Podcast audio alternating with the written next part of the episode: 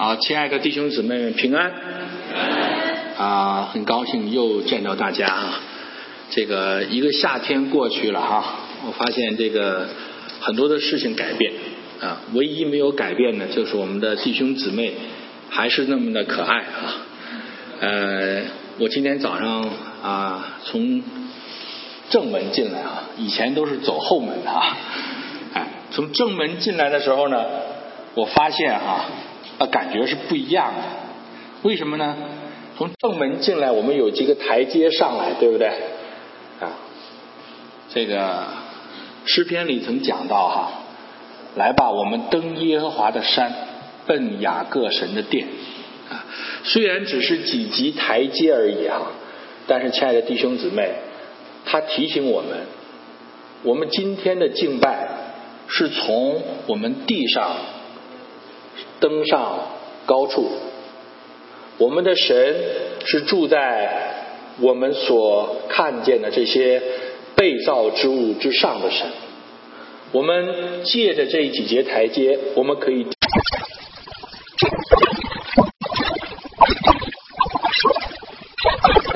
归给神为圣的一天，是我们离地上腾的一天，是我们来到神的殿中一天的生活，来亲近我们那位住在我们当中的神的那一天啊。有很多的弟兄姊妹啊在门口啊来问候我，我心里也非常的感谢，非常的温暖啊。我们在基督里面成为一家人，虽然我们的种族、我们的文化、我们的经历不一样，但是在基督里面，这一些都消失掉了。我们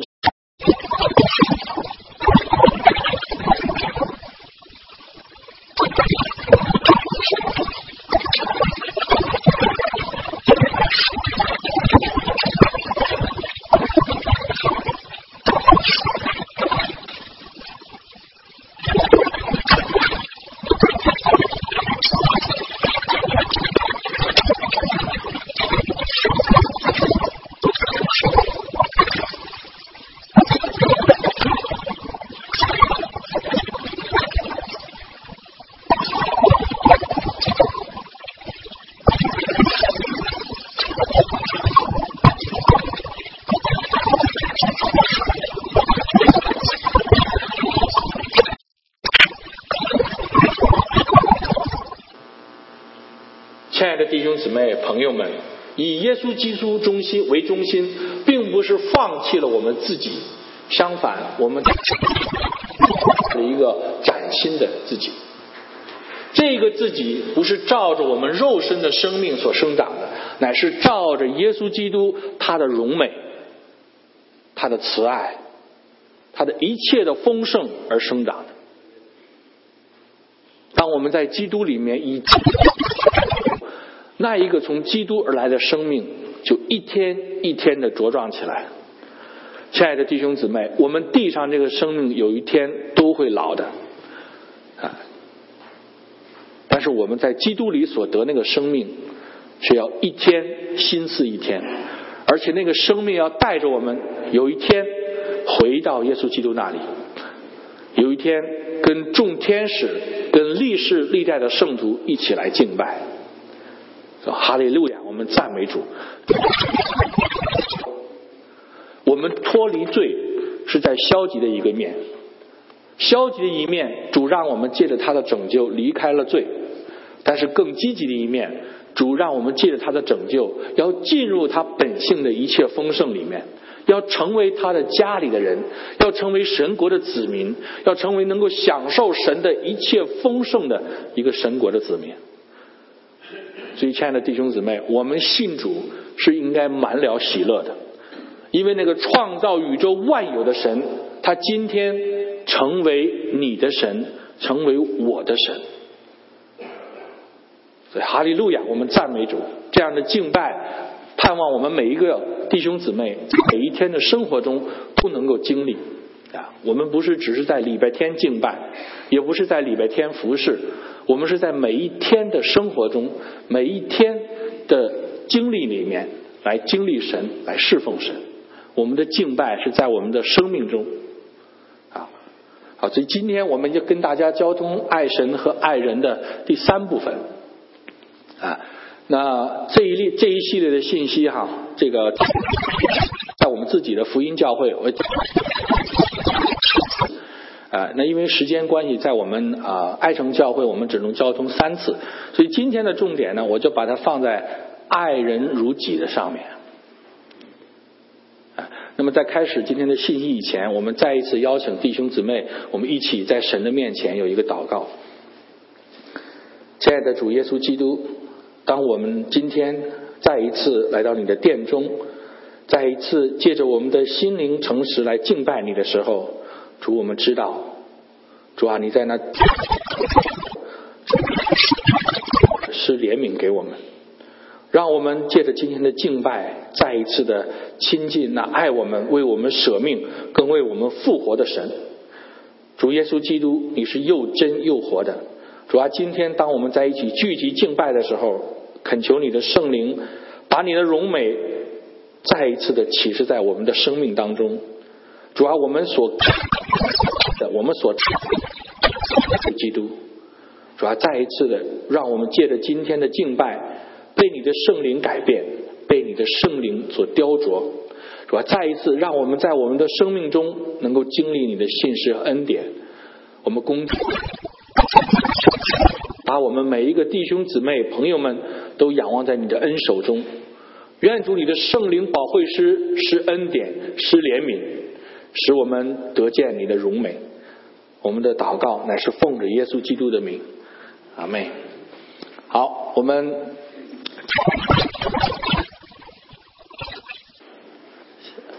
好，在这里哦 sorry 啊，谢谢。哇，我都不晓得他什么时间来到搁在这儿了。好，那这一节经文里，我们刚才我们弟兄带我们读哈，我们前几次也读的同样的哈，简单的回顾一下这个文士问耶稣诫命中哪一条要紧的呢？实际上在前上下文能够看出来，这个文士当时问的时候是有挑衅的味道啊。那我们看耶稣到听主，我们上帝是独一的主。那这一节跟我们后面读到的耶稣讲完了以后，那个文士回应他，两者之间是有一个很密切的联系的。主讲到以色列啊，你要听啊。主为什么要讲这句话？听起来好像是啊，这个有一些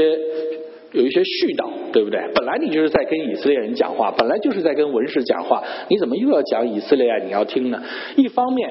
主耶稣这句话是引用了摩西诫命，因为当时摩西在讲这个诫命的时候讲到了一样的，讲到以色列人要听。另一个方面，主所讲的话在保罗新约里面讲到有2种割礼，一种是心灵的割礼，一种是肉体的割礼。以色列人他受了肉体的割礼，但是我们今天新约的圣徒乃是受了心灵的割礼，我们叫做什么？真以色列人。真以色列人跟神之间的关系是在心灵和诚实里面，而肉体的以色列人他是借着行这个割礼跟神建立一个立约的关系。所以主在这里讲以色列啊，你要听。对我们历世历代的信徒，我们都明白，讲给那个时代的以色列人的，他是讲给我们这些心灵里面真正受了割礼的以色列人。所以我们看这句话的时候，看耶稣后面的讲的时候，都不要把它放在一个旧约的背景下去看，而是放在一个新约的里面，放在一个耶稣基督与我们立约的背景下去看。好，前面我们已经讲过，尽心、尽性、尽意、尽力爱主你的上帝。那这个都讲到我们爱神的过程中有一些不同的侧重。心，我们前几次的信息讲到我们里面的内心深处的，不单纯是讲到我们悟性里面的，讲到内心里面深处的。圣经里有一句话曾经讲过哈，叫人心比什么？比万物都诡诈。很多的时候我们认为我们的心思是纯正的，我们认为我们是这样的，但真正的环境来的时候，显明我们的内心的时候，我们就明白，很多时候我自己想的自己跟我里面的真实是不一样的。你如果不相信我这句话，你可以问问那些结过婚已经结婚的，不是结过婚哈，已经之后我们在爱我们的丈夫的时候，我们的心里面都是认为是爱他的，所以我才要跟你讲讲这件事情，对不对？可是你发现讲完了以后呢，他的反应呢不像是他认为你在爱他，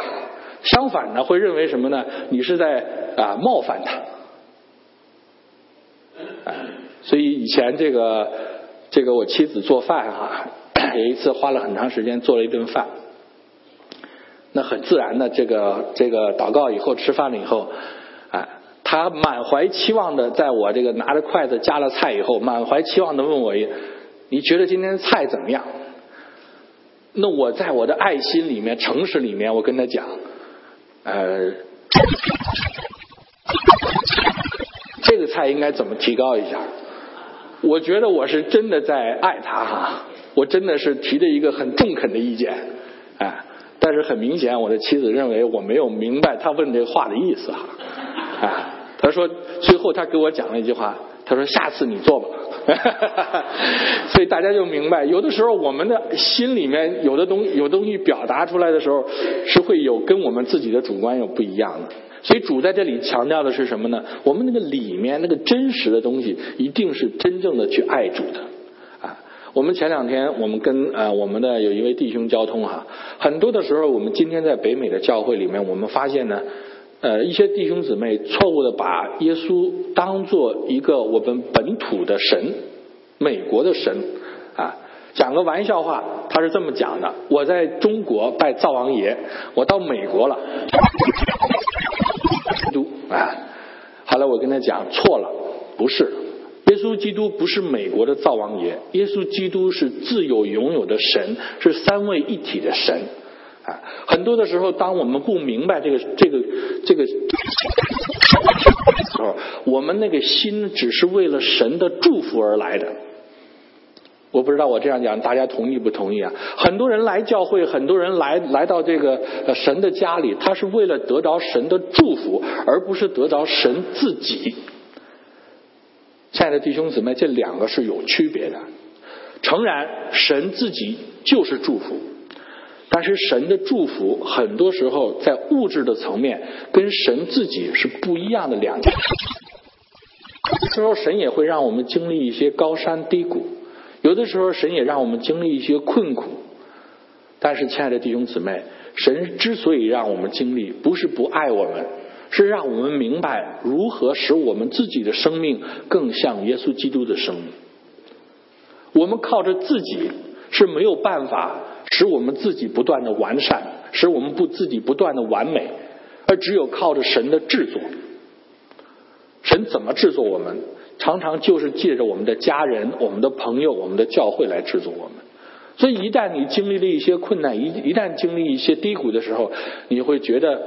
这个神真的是爱我的神吗？除非是你真的把你的敬拜，把你的生命真的定睛在耶稣基督为中心的上面，否则一旦这些困难出现的时候，一旦一些挫折出现的时候，你就会认为美国的神不灵了，我要的是一个灵的神。所以亲爱的弟兄姊妹，我们在心灵里面敬拜神，是在那个真实里面，是在那个认识神的里面去敬拜，而不是单单为了神的祝福来敬拜。如果今天说我们的教会每一个来教会信耶稣的人都可以活到101岁或者每一个年轻的姊妹都可以找到一位不秃头的威廉那我们的教会很快就会充满了人，对吗？但事实上不是这样，事实上我们基督徒也经历这样的身体的病痛，我们也经历感情上的波折。所以神特别要强调把尽心放在第一位。那后面我们也讲到尽性、尽意和尽力这都我们今天不再重复了然后耶稣又讲到要爱人如己诫命真的是在我们的中国文化里面也有类似的，我不知道大家记不记得我记得的印象是这样的：己及人，对不对？啊，爱吾老也爱别人的老人，爱吾幼也爱别人的这个幼人，这个呢小孩子，这是我们中国文化中有跟他相似的地方。但是亲爱的弟兄姊妹朋友们，耶稣基督所讲的爱人如己跟我们中国传统文化中的推己有什么不一样？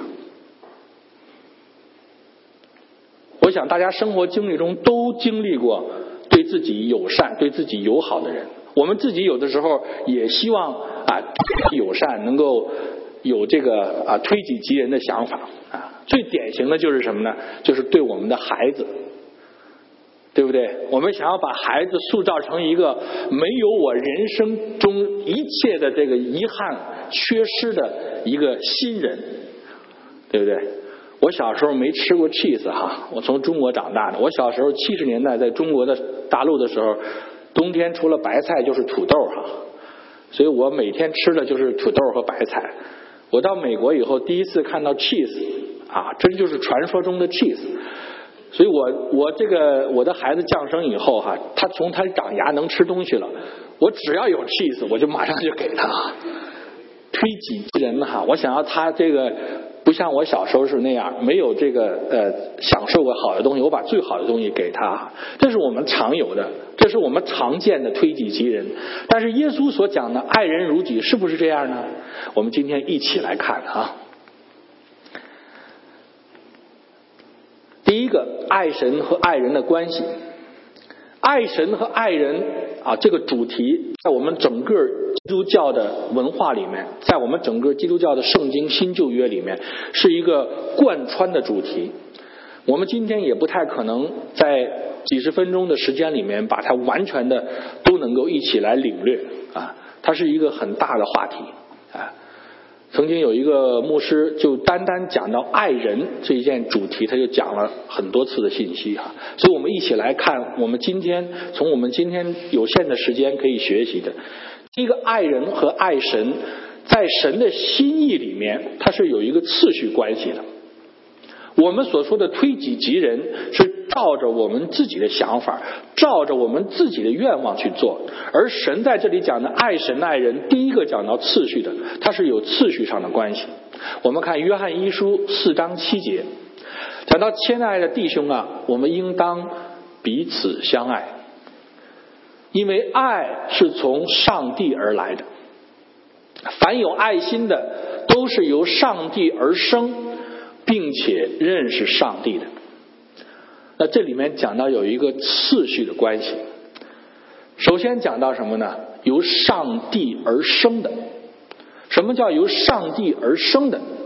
我们知道在耶稣基督来到这个世界，为我们受死，为我们复活以后，凡是信他的都被他的宝血所洁净，都得到他的永远的生命。我们被称作born again， 重生了啊！所以我们知道爱的关系里面，爱神和爱人的关系里面，第一个层面就讲到我们应该是首先是从神而生的，我们跟神有一个新的关系，我们的生命里面有一个新的生命。第二，由上帝而生的，并且能够认识上帝。我们在我们自然的生命里面啊，我们生了小孩子，小孩子慢慢的长大，对不对？如果你 lucky， 你也够聪明的话，你一定会拿那个相机和录像机把他第一次叫爸爸妈妈的样子给录下来，最起码是接近第一次他叫爸爸妈妈的那个给录下来。因为什么呢？因为那是他第一次的 recognize， 认出你的 value 来，对不对？你不是护士，你也不是路人甲和路人乙，你是他的爸爸和妈妈。他第一次 recognize 这个 value 的时候，对你来说心里有一种无限的满足，对不对？也不能说无限，哎，是一种满足。等到你做祖父祖母的时候，你的孙子孙女叫出来爷爷奶奶的时候，那个可以是无限的满足，哎，几代人同堂，对不对？那个无限的满足又是不一样的。所以我们由上帝而生，并且我们认识上帝的旨意，了解他的旨意是什么，而且也愿意把自己放在神的旨意中，亲爱的弟兄姊妹，我们天上的天父上帝心里跟我们一样是无比的喜悦的。重生这件事情对于上帝来讲，某种意义上来讲，不是完全的意义上来讲，他并没有得到他所期望的爱的回馈，爱的反应。可是当我们重生以后，我们认识神的旨意，我们愿意顺着神的旨意而行的时候，在神的旨意里面，爱的回应，他不是把我绑上说你就在这儿站在这儿跟大家讲话，这是我的旨意，不是的。他给我们一个自由意志的选择，让我们学习用自己的意愿降服在神的里面。我愿意放下我世上的工作，我愿意把我的主日分别为圣，我愿意从我繁忙的工作学习生活中抽出礼拜天这个时间，我来单单的回应神给我的爱。这一份的爱是满足神的心意的，正像我们看到我们的孩子叫我们爸爸妈妈，叫我们爷爷奶奶一样，这一份是真正的回应我们给他的爱。神在重生这件事情上，某种意义上我们并没有完全的回应神的爱，而当我们选择在我们的生命中把我们的时间，把我们的心灵诚实摆在神的面前来回应他的时候，神的心里那个满足是真正得到的满足。所以我们也知道，由上帝而生并且认识上帝，是我们真正爱神和爱人的前提。我们爱，而是讲到这个爱在不同的意义、不同的层面。我们的神是自有永有的。在 YouTube 上有一个 video， 他把这个我站的这个地方一直不停的放大，一直放大到现在人类已知的这个宇宙的层面。可是亲爱的弟兄姊妹，就是这样一个 video 也不能完全的把神概括出来，对不对？神是一个充满宇宙万有的，他是创造者，我们永远无法想象神到底是怎么样一个伟大。如果耶稣基督今天来到世界，做王只是要征服我们的思想，那我相信在他的全能里面他是可以做到的。但是亲爱的弟兄姊妹，我们的神在爱里面，他是要让我们学习怎么样用我们的意志来顺服，来降服于他。所以他没有用他的全能，而是怎么样道成肉身来到这个世界，成为一个羔羊的样式，为我们舍命。而他的圣灵也从来没有勉强过我们去接受他，而是不断在我们的里面感动带领我们。原来这一位神的羔羊就是为了我徐冲而舍命，那样一位伟大的神却成为这样一个渺小的样式，谦卑的样式，卑微的样式，为我们而死。当我们明白了这一份爱的以后，当我们明白了我们这样一个卑贱的、微小的、普通的、有罪的，甚至于是可憎恶的人，却被神这样的爱的时候，我们真的才能明白神的爱是怎么样一个意思，神的爱跟我们的人是怎样的不同。我最近这个把我们的两个孩子都安顿好了以后，我通常会在文学城上看一看这是我们海外华人的门户网站我发现最近很多起青年的男女，我们从大陆背景来的青年的男女朋友出现了暴力和凶杀的这个案件，而不仅仅是凶杀，而且是非常残忍的凶杀。按道理来讲，两个人彼此相爱，对方的一个情感，一个爱的投入，你既然这么爱他，怎么会去伤害他？然而在这些青年人的逻辑里面，我所爱的东西我得不到的话，我也不想让别人得到，我宁可把它毁掉。所以我让我们借着这些事情，我们可以看到人的爱是非常的有限的，人的爱是非常的自我的，非常的自私的啊！如果你真的是明白耶稣基督的爱，你也能够用耶稣基督的爱去爱那些不可爱的人，爱那些你所心爱的人，怎么会有这样的结局？所以我们今天这个我们自己的教会也在 Case 有服事哈。我们跟青年人交通的非常重要的两点，在美国，第一个就是你要学习怎么样应对压力，你怎么样去爱人，你要人的爱。很多今天的青年人认为两个人住在一起是一个爱的表示，但是他没有想到这件事情，假如不是在一个基督的爱里面，是在一个人的肉体的爱里面，有一天你要付代价的。今天网络上青年人都喜欢说，出来混总是要还的啊！你所享受那个肉体的快乐，你所享受那个暂时的快乐，那个情欲的快乐，那个感情的快乐，你记住，有一天你会要 pay 它的 price， 你要 pay 它的代价，它是有代价的，不是没有代价的。所以今天我们看到网络上很多年轻人，当他们这个以前的私密的这个 video 放到这个大众的网站上，什么目的啊？为了满足他们那个爱的私欲得不到满足的时候，他那种报复的心理啊。所以亲爱的弟兄姊妹，我们不是说是人没有爱，人有爱，母亲有爱，父亲有爱，情人有爱，夫妻有爱，但是我们一定要明白，我们的爱是非常有限的，人的爱是有限的。耶稣基督来到这个世界，神让我们借着耶稣基督，第一要明白的就是神是爱我们的，而且神的爱跟我们自己的爱是不一样的。爱是超越种族，超越我们的年龄，超越我们的经历，超越我们的身所经历的一切的一种爱。凡是愿意口里承认心里相信的，神都要把你改变，改变成神的儿女，改变成神的子民，神都要把生命赐给你。这个叫做恩典，不是我们配得的，而是神加给我们恩典的爱。假如我们在生活中与家人的关系中明白这个恩典的爱的含义，很多的时候我们就不需要有矛盾了。我们家里我还算这个恬不惭的我还算孝顺我的妹妹跟我的母亲我妹妹她也不是这样的我妹妹也已经35岁了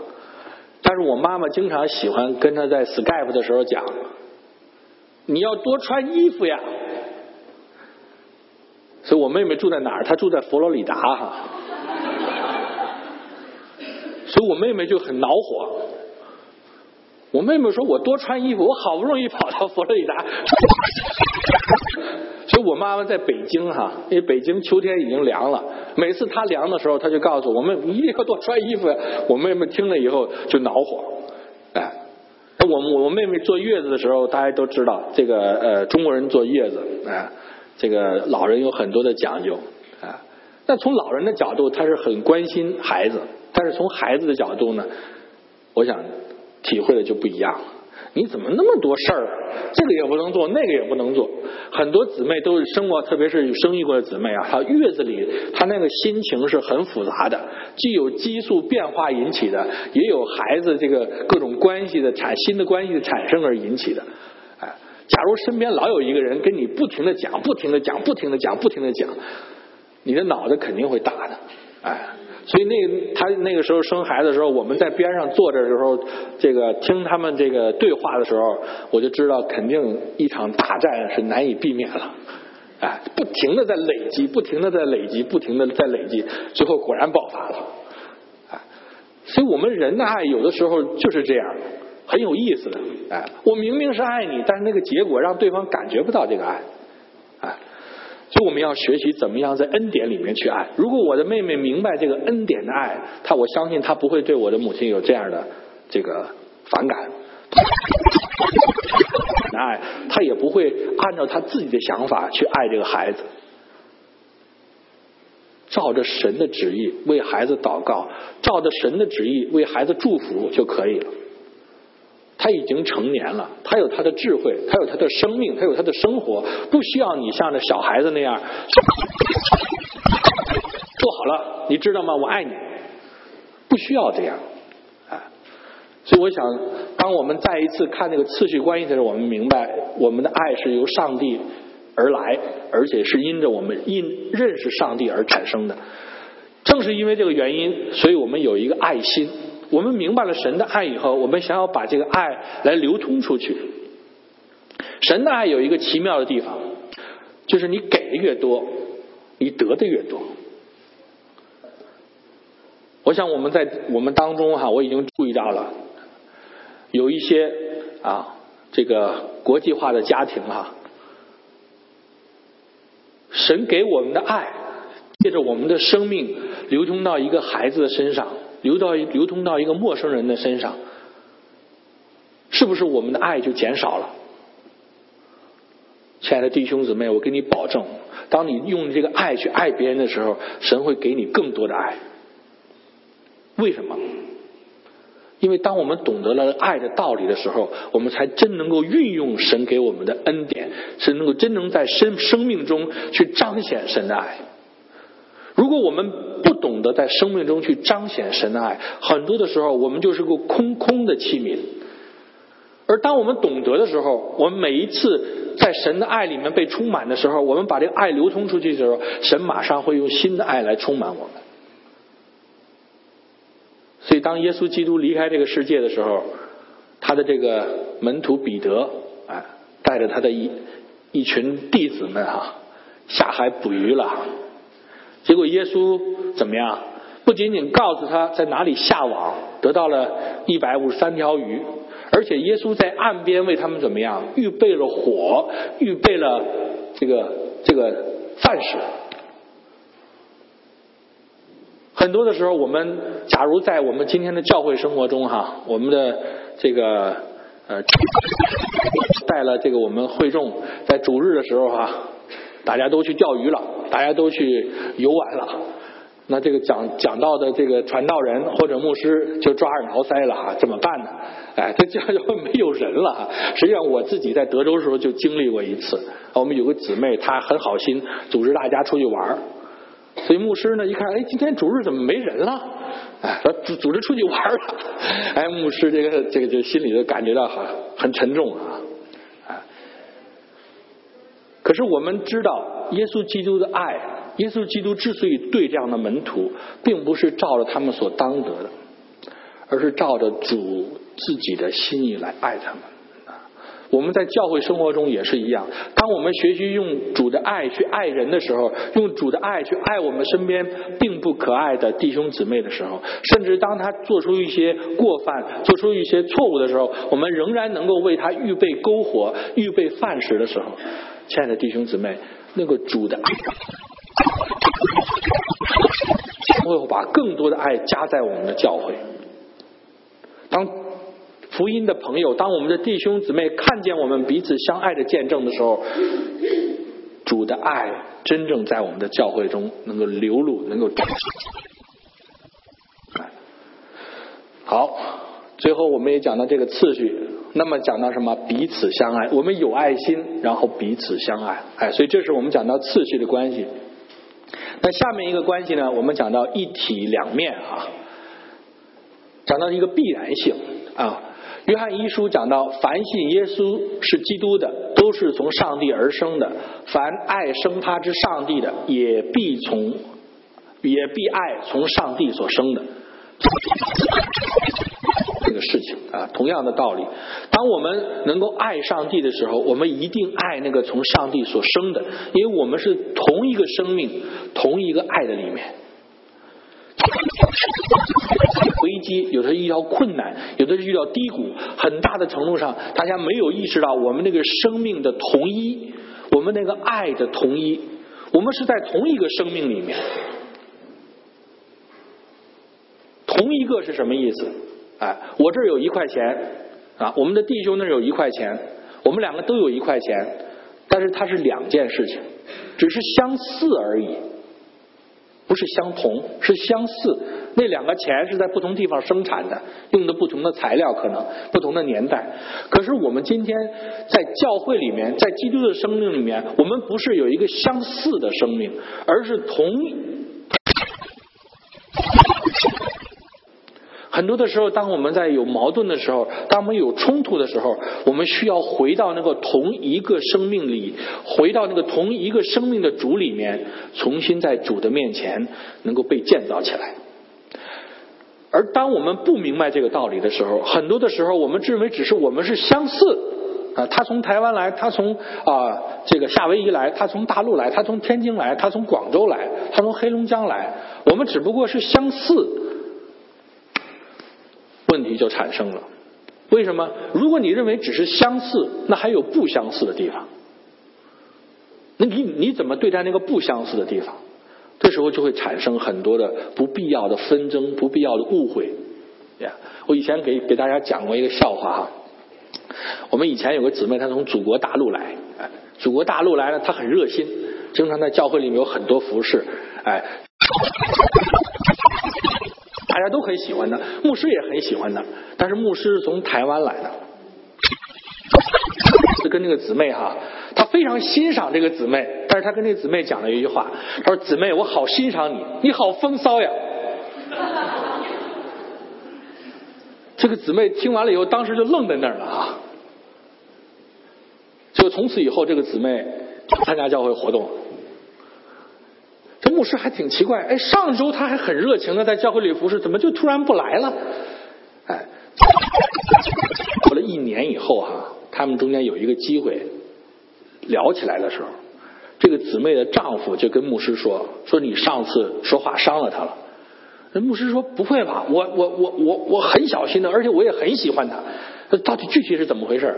他的那个姊妹的先生就说你上次说她很风骚。这牧师说没，风骚是褒义词啊，我的意思是说他很有才华，很能够展现出他这个热情的东西。你们这个毛主席不也是说秦皇汉武独领风骚吗？不是贬义词的意思。后来这个丈夫就跟他解释，在我们大陆背景啊，讲一个女性风骚不是那个意思，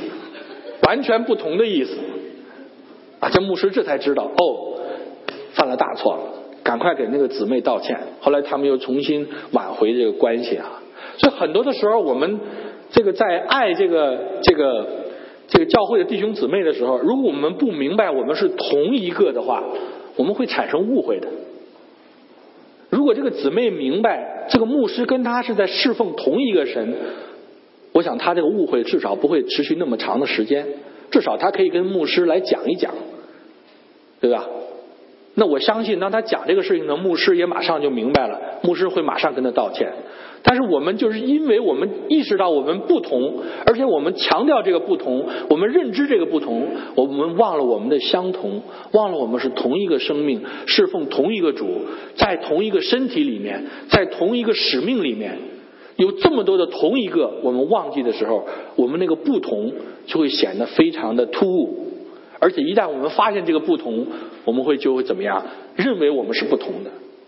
但是亲爱的弟兄姊妹，凡爱上帝的也必爱从上帝所生的，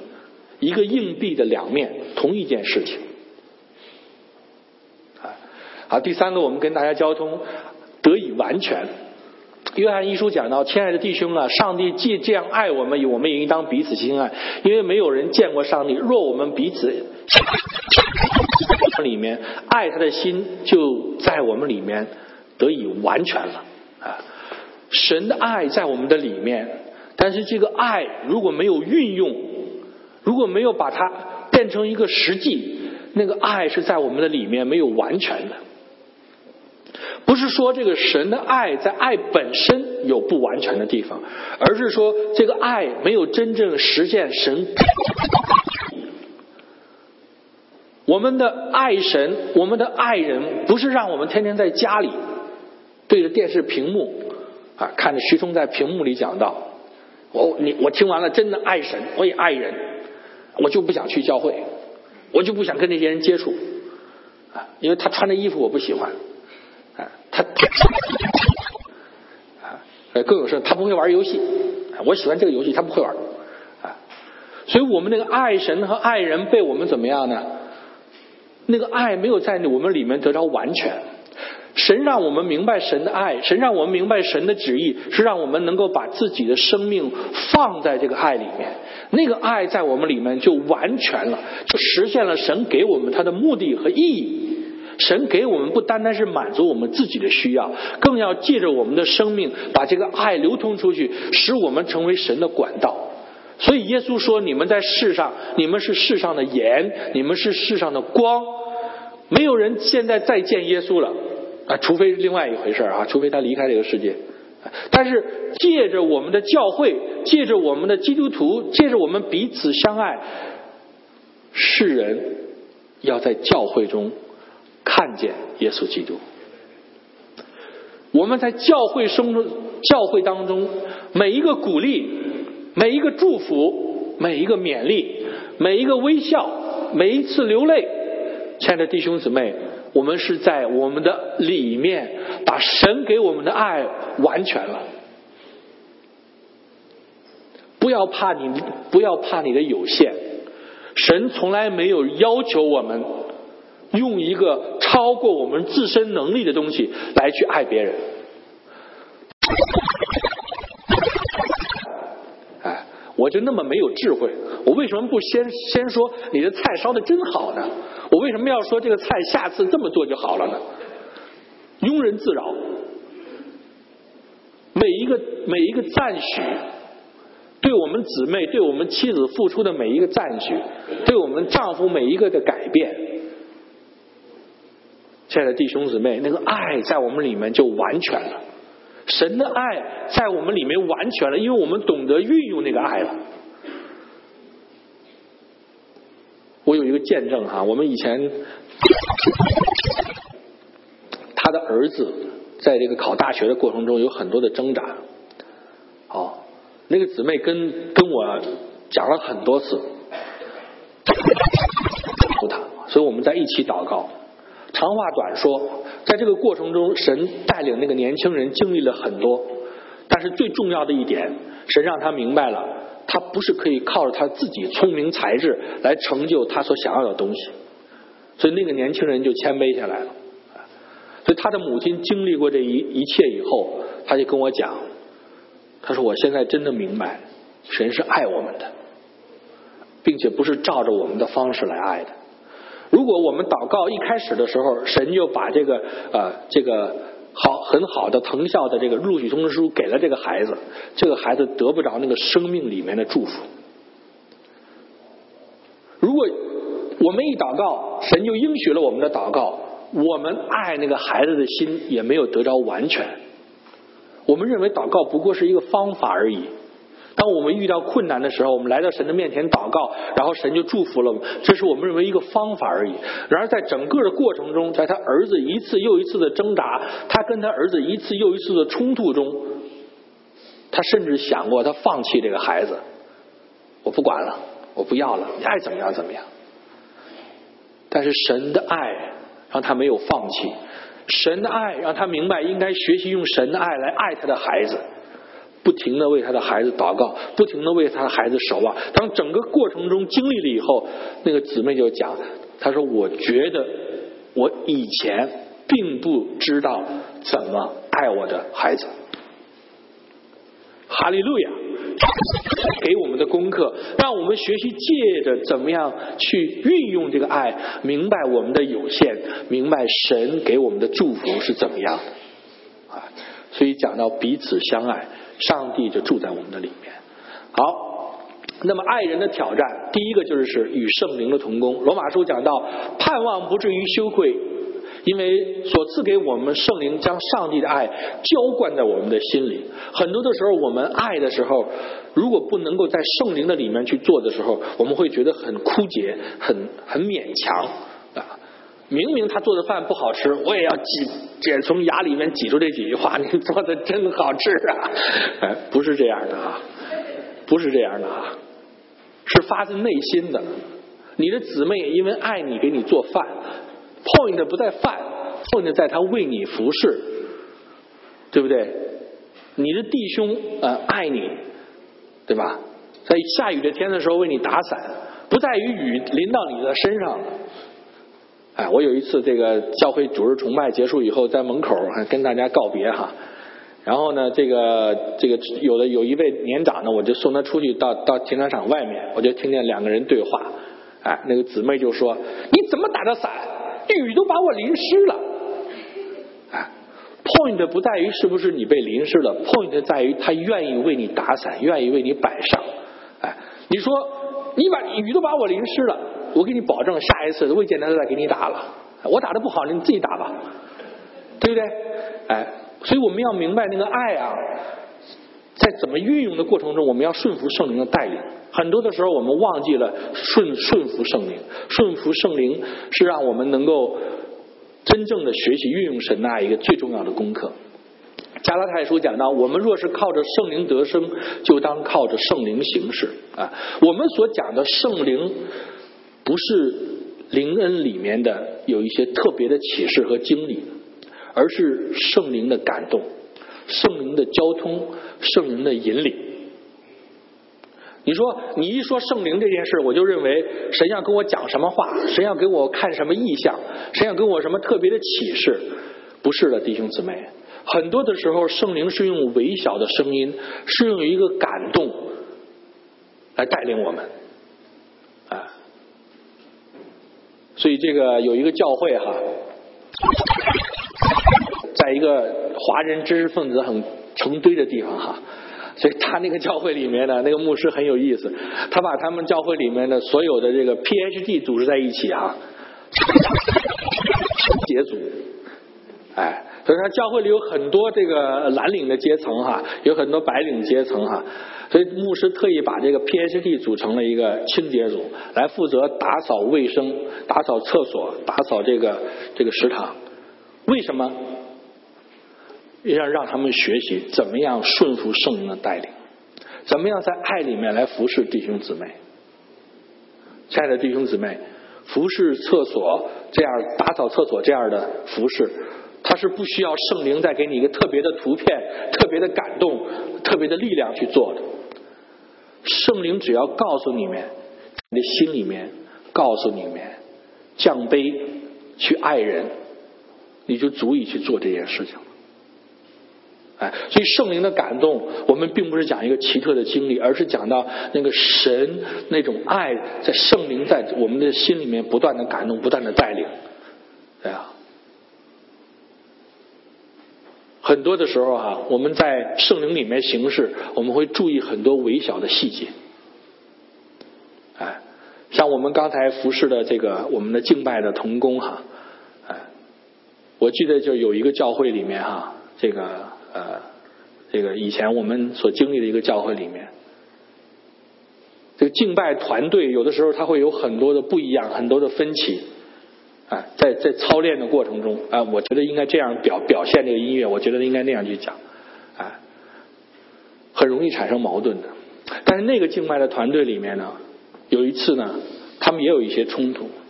啊，但是那个主领敬拜的这个姊妹呢，在一些冲突以后，他为大家都倒了一杯水。他是带领的，但是他要怎么样呢？服侍人。当我们的教会的领袖，当我们教会的同工，我们谦卑下来，顺服神的带领，顺服圣灵的感动，我们做一些服侍别人的事情，我们会看到神在教会中奇妙的带领和改变。因为我们明白了，神让我们去爱，并不是照着那个人所当得的，而是在神的恩典里面去运用这个爱。当我们运用神的恩典在教会里面，我们在恩典中就彼此的建立啊。所以在那一间的教会，我刚才讲到那一间的教会里面，很多的蓝领阶层，很多的不是像他们这样很死壮的这个教育背景的人来到这个教会以后，他们感到非常的 shock 呀，因为在他们这个教会，他们有一个仆人的样式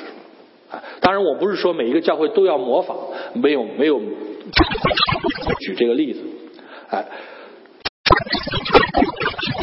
高哈，在耶稣在世的时候，曾经有一个妇人，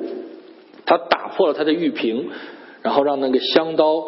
倾倒出来，抹在主的脚上啊。玉瓶跟香膏讲到两件事情，玉瓶是盛这个香膏的啊，而那个香膏是真正要用的啊。我们在历代的基督教的教会里面，这个信息里面，神学的宣讲里面，我们都认识到，我们今天这个身体是圣灵的殿，神的圣灵住在我们里面，但是不是每一次我们都能够顺服圣灵。神的圣灵并不是能够自由的在我们的身上运行，很多的时候我们这个自我，我们这个身体，我们的思想，圣灵的工作啊。我在我自己的经历里面，有的时候圣灵给我一些感动，一些带领，我最经常的反应就是太麻烦了，哎，找那些事儿干嘛？哎，去探访他干啥？哎，这么冷不用起来读经了，都是那些肉体的想法来满足我这个肉体的一些愿望，而真正圣灵那个带领常常是跟我这个肉体相反的。教会事工中，在一些大的教会的事工当中，我们很容易会产生你跟我的想法不一样的情况啊。所以这是耶稣基督为什么告诉我们，若有人要跟随我，就当舍己，天天背起他的十字架来跟随我。十字架讲到我们老，讲到我自我的破碎，当我自我的破碎老旧生命的死亡的时候，神的生命才能够彰显出来。所以有基督教里面哈有一句话蕴含着一个哲理，就是神是把已死的让他复活。如果我们今天都还活在一个没有死的境地里面，神不会让我们复活，不会把我们带到一个更高的境界里面，一个更新的境界里面，而是在我们天然的境界里面。而当我们在主的旨意中走舍己的道路，玉瓶打碎，香膏流露，当我们舍己的时候，当我们与主同死的时候，死的怎么样活过来。在我的肉体里面，在我的自我里面，我虽然死掉了，但是主在圣灵里面会让我们再一次的活过来，活到另外一个层面上去啊。所以亲爱的弟兄姊妹，怎么样走舍己的功课来爱人啊？在以弗所书讲到，我们凭爱心行事，正如基督爱我们，为我们舍己，当作馨香的供物。我们爱人有一个样板在我们的前面，就是基督爱我们，为我们舍己啊。那第三个挑战就是真实的侍奉。很多的时候我们愿意，不是我们啊，我是说我啊，很多的时候我的侍奉，讲实话，我是愿意在大家面前做的啊。可是呢，在我们的神的旨意里面，神清楚地告诉我们，你不仅你要坐在人前，在暗室里面，在人所不见的里面，你也要学习怎么样。你愿意在人前做，亲爱的弟兄姊妹，没有错，不要以为这就是错了，没有错，因为你在人前做的时候，你也是把神给你的那个生命彰显出来。可是问题在于，如果你只爱在人前做，这就有问题了。所以亲爱的弟兄姊妹，真实的侍奉当中，神让我们爱人的一个挑战，是我们在神人所不见的地方，只有神能看见的地方，你愿不愿意做那个爱人的功课啊？以前在教会里面聚会啊，我有一个老姊妹，每一次我们都聚会完了以后，那个老姊妹会在一散的单张收拾起来，然后把它整理好，哎，把它放到那个 recycle 里面去。那个姊妹，老姊妹，什么服饰都没有，就这一个服饰。她不是做给人的，她是做给神的。她爱神的家，愿意花上她的精力和时间，把神的家整理整齐。没有人看到她，没有人注意她。台上私会的，台上讲道的，台上带敬拜的，大家注意的都是在教会里面做执事、做长老的。但是那个姊妹，她用她自己的方式来服侍神，来操练他对神的爱，对人的爱，来操练他对教会的爱。亲爱的弟兄姊妹，我们爱神爱人不需要一定在台上，可以是在台上，神如果用我们，我们可以做，但是我们一定是在心灵和诚实里面。如果你在台上没有那个心灵诚实，你也是明的罗想的吧，你讲完了 so what， 圣灵不印证你讲的这个信息，过了3周以后没人记得你在讲什么。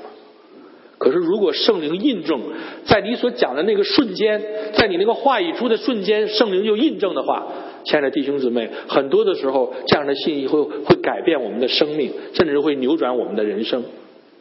这个是神所要的心灵诚实里面的侍奉。好，最后我们讲一下我们的安慰。主要我们爱并不是主给我们的一个难题啊，我们是在 Akron U 哈，我太太也是做老师哈，所以每一次到考试的时节，学生都特别的听话，哎，想让他干啥就干啥，哎，他是有一个目的的哈，考试要到了嘛，主给我们的不是一个考试，主给我们的是一个祝福。你不要以为爱是神给我们的一个测试，不是的，是给我们的祝福。在以弗所书讲到，我们原是他的工作，在基督耶稣里造成的，为要叫我们行善，这是神的一个美好的目的。哎，我们晓得万事相互效力，叫爱上帝的人得益处，就是按他旨意被召的人。很多的时候，我们在我们的爱里面去做很多的事情，不见得完全。哎，就像我刚才说那个牧师说那个姊妹太风骚了，褒义的。如果你不明白他那个生命，同一个生命在爱里面讲话的话，你就会误会他。哎，你如果是明白他在爱里面，你跟他稍微一沟通，你就明白了，根本不会存在这么多的隔阂。哎，所以神会要叫万事相互效力，叫爱神的人得益处。圣灵会在我们当中做和睦带领的工作。因为是这个姊妹和那个牧师最后也是和好了，神是会成全的。哎，千万不要以为神是给我们一个 test， 一个测试，一个检验，做得不好就要受惩罚，不是的。神是让我们在这个过程中更多的经历它，更多的信靠它，更多的来拥有它。一个拥有神生命的人是个不可电影啊，大家我相信很多人都看了哈。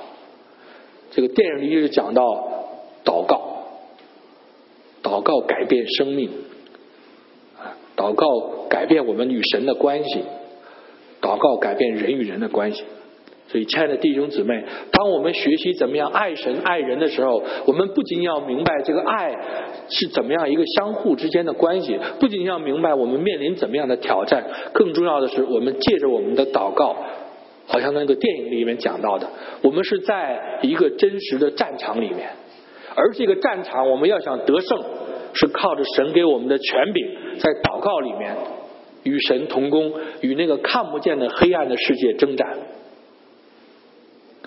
如果我们真的是一个祷告的人，我们会有很多的经历和见证，见证我们的神是怎么样的爱我们。如果我们不是祷告的人，很多的时候，亲爱的弟兄姊妹，爱或者神的爱对我们只是一个概念，而没有真正的经历。所以盼望神借着这一次我们的交通，不仅仅让我们看到神的爱，不仅仅要看到神给我们的大诫命，更重要的是借着我们的祷告，借着我们的侍奉，借着我们的生活，要学习怎么样运用这个爱神和爱人的技巧。一个建立在神的爱的基础上的教会是不可战胜的，没有仇敌的势力可以胜过神的爱。世界上有2种力量，一种叫做恨，对不对？我苦练武功20年，我杀你全家，这是恨的力量。爱的力量是什么？在十字架上为你舍命。爱的力量是我为了成全你而牺牲自己。